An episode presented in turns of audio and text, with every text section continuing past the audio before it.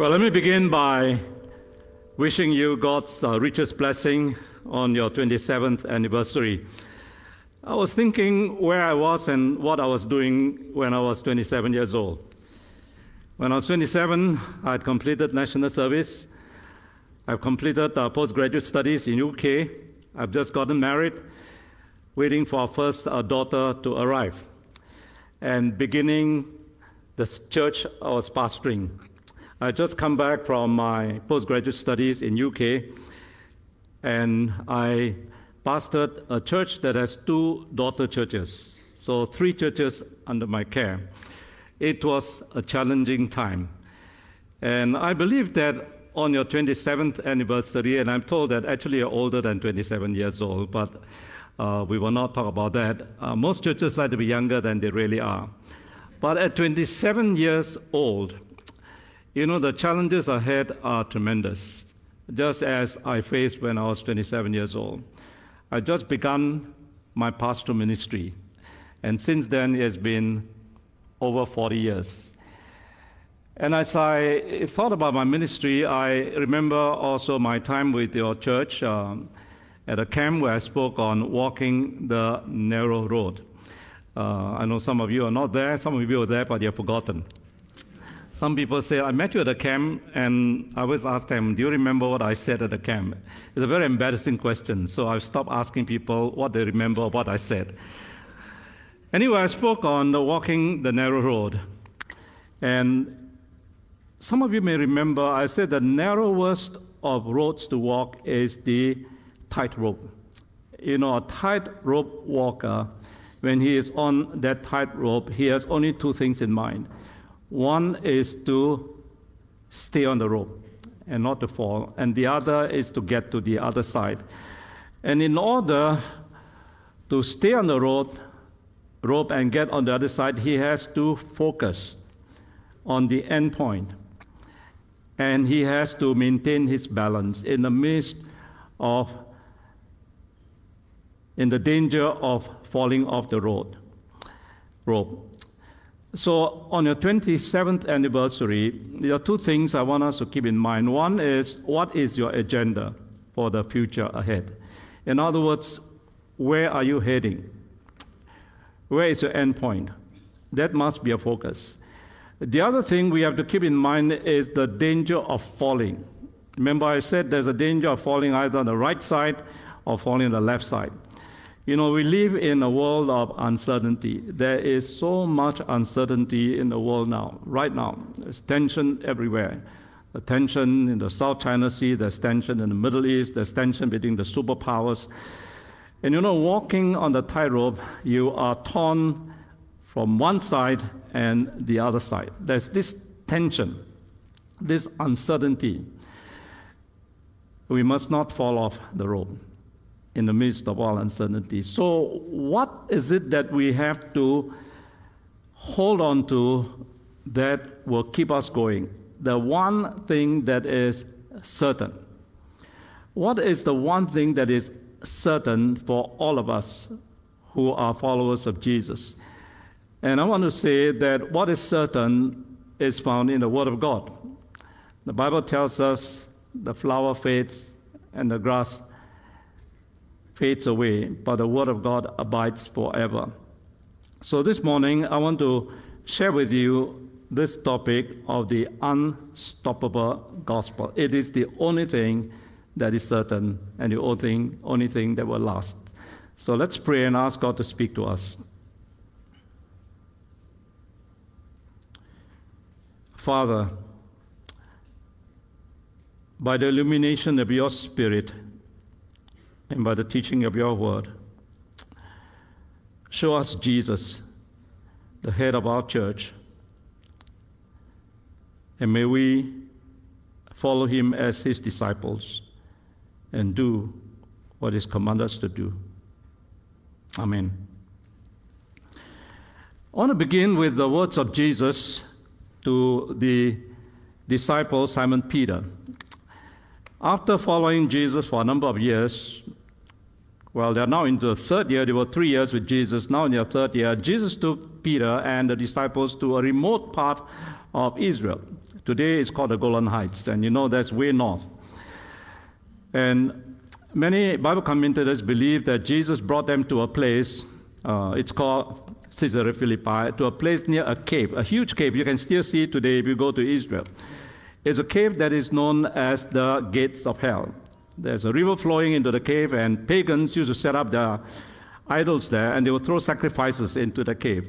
And if the sacrifices go down the river, it means that the gods have accepted the sacrifices. But if the sacrifices come back in the backflow, it means that the sacrifices are rejected. So it's a place, it's a pagan place. It's a, known as the gates of hell. And Jesus said to Peter, And I tell you, you are Peter, and on this rock I will build my church, and the gates of hell shall not prevail against it. Now, those are wonderful, powerful words. The church that Jesus is going to establish to Peter is the only thing that's going to stand. So we say that the church is unshakable. The church is unshakable and the gospel is unstoppable. And we see this not only in the gospel, but in the whole book of Acts. The book of Acts is basically the Acts of the Apostles, or better, the Acts of the Holy Spirit, or better still, the acts of the unstoppable gospel. And how does the gospel advance? The gospel advances by breaking down barriers and crossing boundaries. So if you study the book of Acts, you find that it is one barrier going down after another, one boundary crossed after another.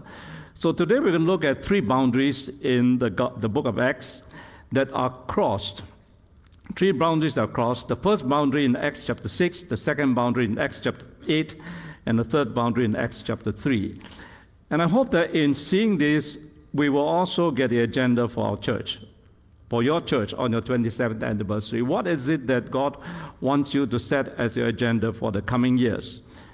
Breaking down barriers and crossing down boundaries. So let's look at first boundary. The first boundary was faced by the church in the very early days. Just as the church was established, we read that they came across a problem. In these days, in those days, when the disciples were increasing in number, the church was growing. A complaint by the Hellenists arose against the Hebrews because their widows were neglected in the daily distribution. There were widows in the church, and uh, they appointed some people to take care of uh, distributing food and other things to the widows. And this was given to those who were Hebrews. The Hebrews were the Aramaic speaking Jews. You know, there were people from the north, they are not in the city, they're in the rural area, they speak dialects. The dialect is Aramaic. But the people who were from the city, the Greek speaking Jews, were neglected, the Hellenists. Now, what's happening here is that the leadership of the church was still in the hands of the apostles, of Peter and the uh, 11 disciples. They were from the north, and they were Hebrews or Aramaic speaking.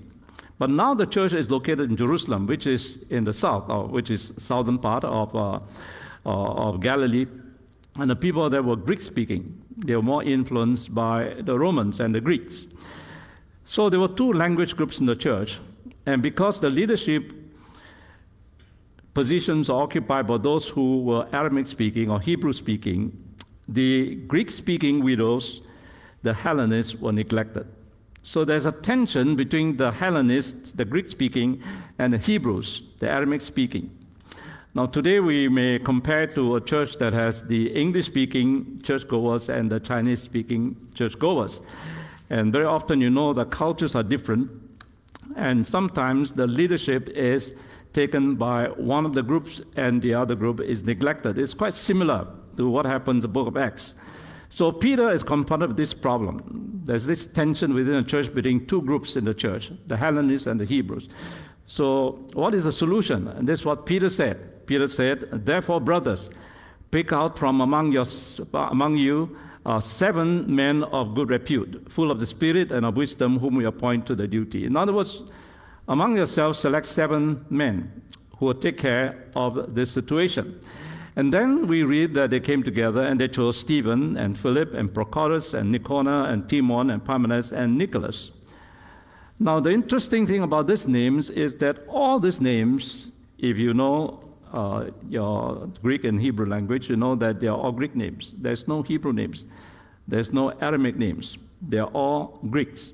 So, what is happening here is that the leadership up to this point, made up the apostles, who are mainly Hebrew speaking, Arabic speaking, from the rural part of uh, Palestine, now the leadership is being shared with those who were Greek speaking, the Hellenists. We, we, we, call them the more urban believers. So here we see one boundary cross.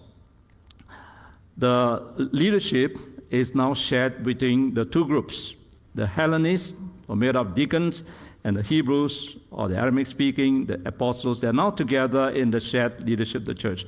And there was a first boundary that was crossed.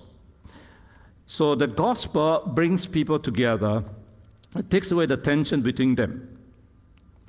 Uh, so we need to ask ourselves in today's context, uh, what is what are some tensions that are found within the church between different groups of people? I mean, in the book of Acts, it was the Hebrew speaking Jews and the Greek speaking Jews.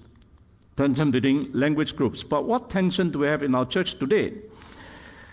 Um, if we talk to church leaders in Singapore, one of the tensions that we have to deal with is a tension among the generations or between the generations uh, churches uh, that are mono generation, in other words, they're made up only one generation, and usually the older generation, they are going to face extinction within one generation because the aging leaders, they are going to die off. And if there are no emerging generation, then the church will not survive. But how do you bring the younger generation to serve with the older generation? I'm glad to hear that you don't have this problem in Geylang EFC because in your leadership, there is some intentional uh, plan on your part to include leaders from different generations. And I'm also glad to say that the last church I pastored is a very good example of how, in the leadership, we have the 60s, the 50s, I mean, those who are aged in the 60s, 50s, 40s, 30s, and even the 20s you know, on our church staff. And when you have staffing that is made up of people in different generations, and your worshippers who are regular worshippers and active members of the church are from different generations, then the church is in a good, good place. And I believe that that is where you are, and I congratulate you for that. Now, the second boundary, that's not the only boundary. The second boundary occurs in Acts chapter 8. But before we look at Acts chapter 8, let me remind you of the kind of relationship between a group of people called the Samaritans or the half Jews. These are the people who are not full blooded Jews. They are Jews who are married non Jews and they have become Samaritans. And um, we read in John chapter 8 uh, of the case of the Samaritan woman and Jesus. Remember, Jesus was at a well and he met this woman and asked the woman for water. And the Samaritan woman said to Jesus, How is it that you, a Jew, ask for a drink from me as a woman Samaria? For Jews, have no dealings with Samaritans. So they are what we call historic enemies. They are enemies, and their enmity traces back a long years, many years, a long time to, to the past when the Jews were taken into captivity and the Jews were remained, they intermarried with the pagans and they became despised by the Jews. Now, as the church grew, one of the evangelist from the church in Jerusalem went down to the city of Samaria and he proclaimed to the Samaritans the gospel, Jesus Christ. And the crowds with one accord pay attention to what was being said by Philip, and we assume that many of them came to know Jesus. Now, what's going to happen? We have two uh, historic enemies.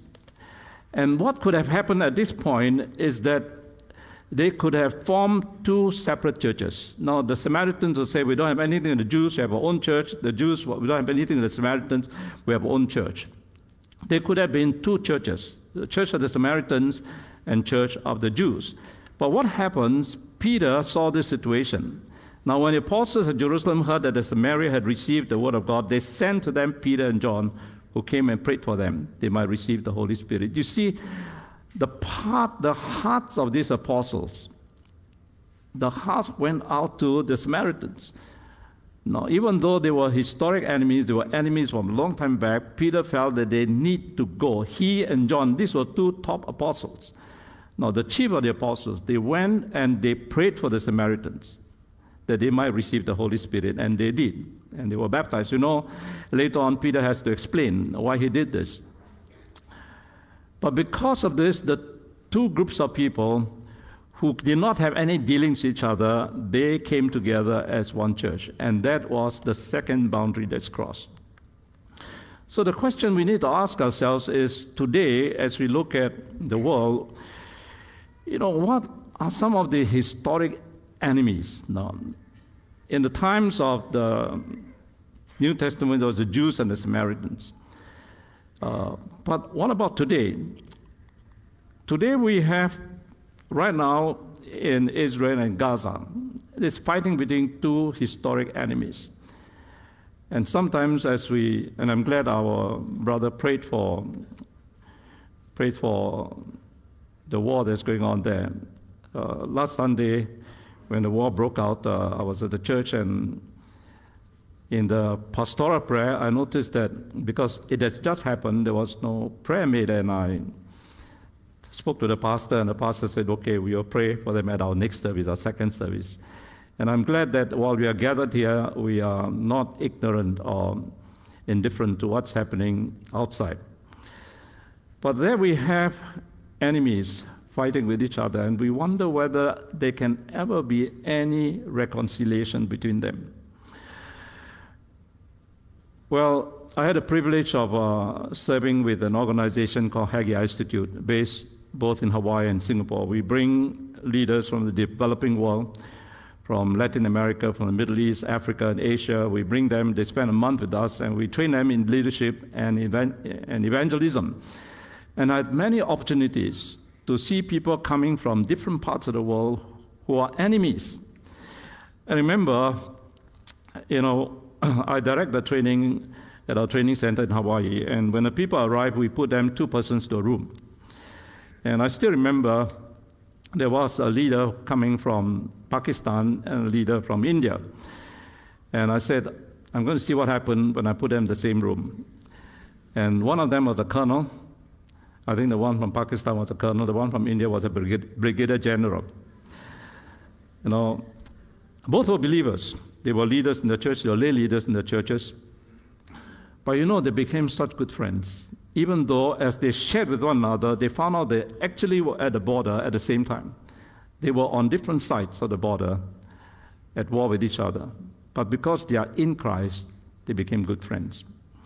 Another time we had a seminar in the Middle East. Uh, we have a seminar that's conducted in English and Arabic, and we hold it in Cyprus. And I'll never forget, I arrived in Cyprus, uh, and we were at a welcome dinner, I was sitting at the table, and around the table there were Israelis, there were those from the Arab nations, there were about, I think, a dozen of us sitting at the table. And then we heard the news there was a suicide bomb, uh, bomber. Um, there was a suicide bomb that went off in, in Israel, and many people were killed. And as the news came to us, our leader, who's from Egypt, said, Let's pray. And never forget, as we prayed, there were Israelis around the table, there were Arabs around the table, and we prayed as one in the name of Jesus. Now, I've seen this happening when people come together and acknowledge the name of Jesus. You know, no matter what nations are from, no matter what years and centuries of enmity you face, the name of Jesus brings us together as one. Right now, uh, we are getting news from a group of Messianic Jews that are based in Mount Carmel. Uh, and I've been there and one of the scenes which I'll never forget is how the leaders of this group, they would stand together. There are three of them. One is Israeli, one is Arab, and one is Palestinian. And they will lead in worship. And in the name of Jesus, they are one. So we need to be praying for the gospel to go forth because only the gospel can bring people together as one. There was a second boundary that was crossed. Now we come to the third boundary. The third boundary, Peter was personally involved because you remember he was resting on the rooftop and he saw this vision of a sheet coming down from heaven with all those animals that were considered unclean to the Jews. And he was commanded by God to eat those animals, kill and eat. And Peter said, No, Lord, I've never eaten anything that is unclean in my life. I've never eaten anything for my whole life. I will not do it. But you know, God said, What God has made clean, let no man call unclean. And at the same time, just as he saw this vision, there was a knock on the door, and there's an invitation for Peter to visit the home of a Gentile. And in those days, the Jews considered the Gentiles to be unclean because they eat unclean animals. So, from unclean animals, you get unclean Gentiles. And Peter connected the dots. Now, what God has called, uh, what God has made clean, do not call unclean. Peter's objection was, By no means, Lord, for I've never eaten anything that is common or unclean. And God said, What God has cleansed, or what God has made clean, do not call unclean or common. And so Peter went. Peter went to the home of this Gentile. And as he entered the home, this is what he said. This is what he said to his host You yourselves know how unlawful it is for a Jew to associate with or to visit anyone of another nation, a Gentile. But God has shown me that I should not call anyone common or unclean. And so the Jews and the Gentiles came together in fellowship with one another. And there's a third boundary crossed. Now, for Peter to do this, it was not easy. Now, to do something which you have never done in your life until that point, now to visit a Gentile. So, the question we need to ask ourselves today is you know, what is our comfort zone? what have we always done? And what is outside of our comfort zone? What is something we have never done before? And God is saying, I want you to do something which you have never done before. So here we have the Jews and the Gentile God-fearers, or those who are Gentiles, but they have adopted the Jewish faith. Here is Peter going beyond his comfort zone. So we ask ourselves, are we willing to move beyond our comfort zone? You know, one of the wonderful things that happened during the years of COVID, during our lockdown or circuit breaker, one of the wonderful things that happened was churches reaching out to the homeless, to the migrant workers. You know, um, you know our church has the privilege of feeding. Um, I can't remember how many families, 40, 50 families during the COVID. We had a cafe in our church. We cook meals. We served them two meals a day. And many of these from, from low income families, and many of them was people living alone by themselves.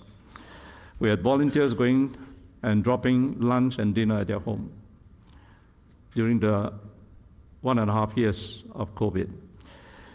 And this is reaching, going beyond our comfort zone, identifying people who will not come to church. No. Uh, people from a low income family, people living in rented flats, people living in migrant quarters. You know, the church did something wonderful during the time we, our church house, uh, people have no place to go. We looked after six uh, persons. They stayed with us. Uh, we befriended them. We helped them to look for a job. We helped them with all the legal matters about their visas and uh, applications. And after we completed one round, we hosted another round made up of women. And some of the women came with their babies. You know. Um, and I believe that the people who stayed with us for six months, for eight months, or nine months, um, you know, their lives will never be the same. Something will remain in the mind forever. Why are these people taking care of us? No. They have not given us anything return. But this is the gospel. The gospel going out beyond our comfort zone to people who are in need. So when we look at the book of Acts, we find this pattern. The church started in Jerusalem, which is basically a Jewish capital.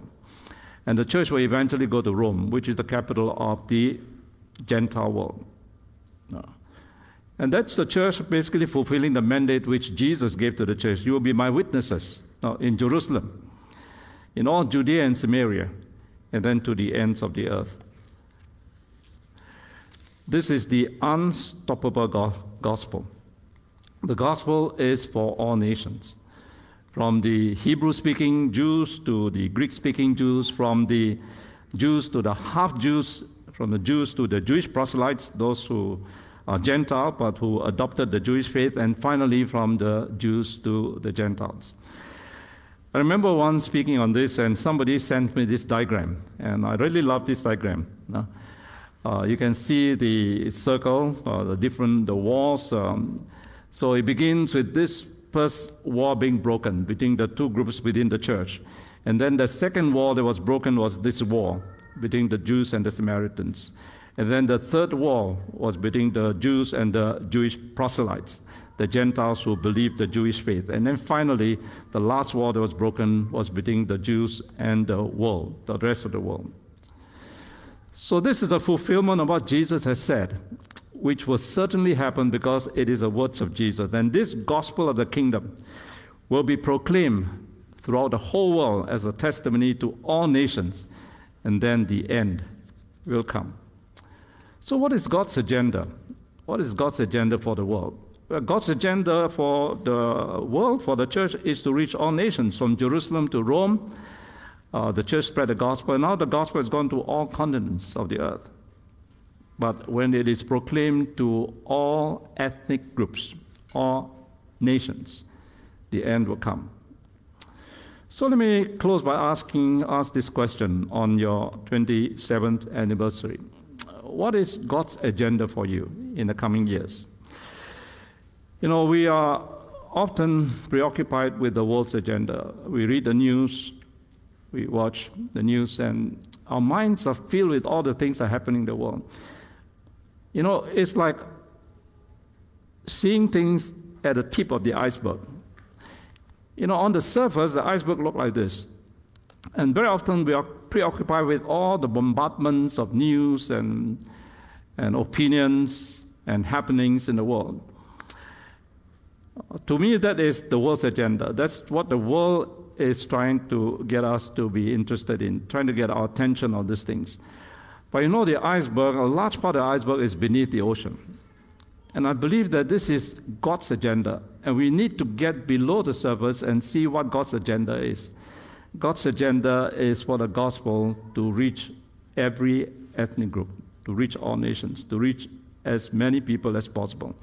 So, the question I'd like to leave with you on this day, our 27th anniversary, is this Are we moving according to the winds of the world's agenda on the surface, or are we moving according to the currents of God's agenda beneath the surface?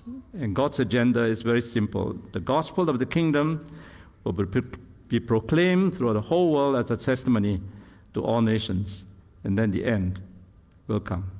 Let us pray.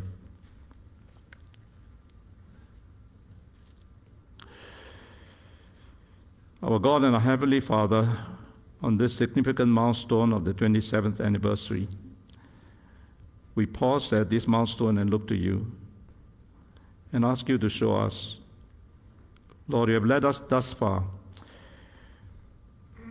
Lead us on from here. Show us, show us what your agenda is from your word. Show us what your agenda is for this church, for the people in Geylang EFC. May the leaders always look to you and to know, to discern your purpose and your plan for this church and for the church worldwide. We thank you for your promise that you will be with us even till the end of time if we go forth and fulfill your great commission.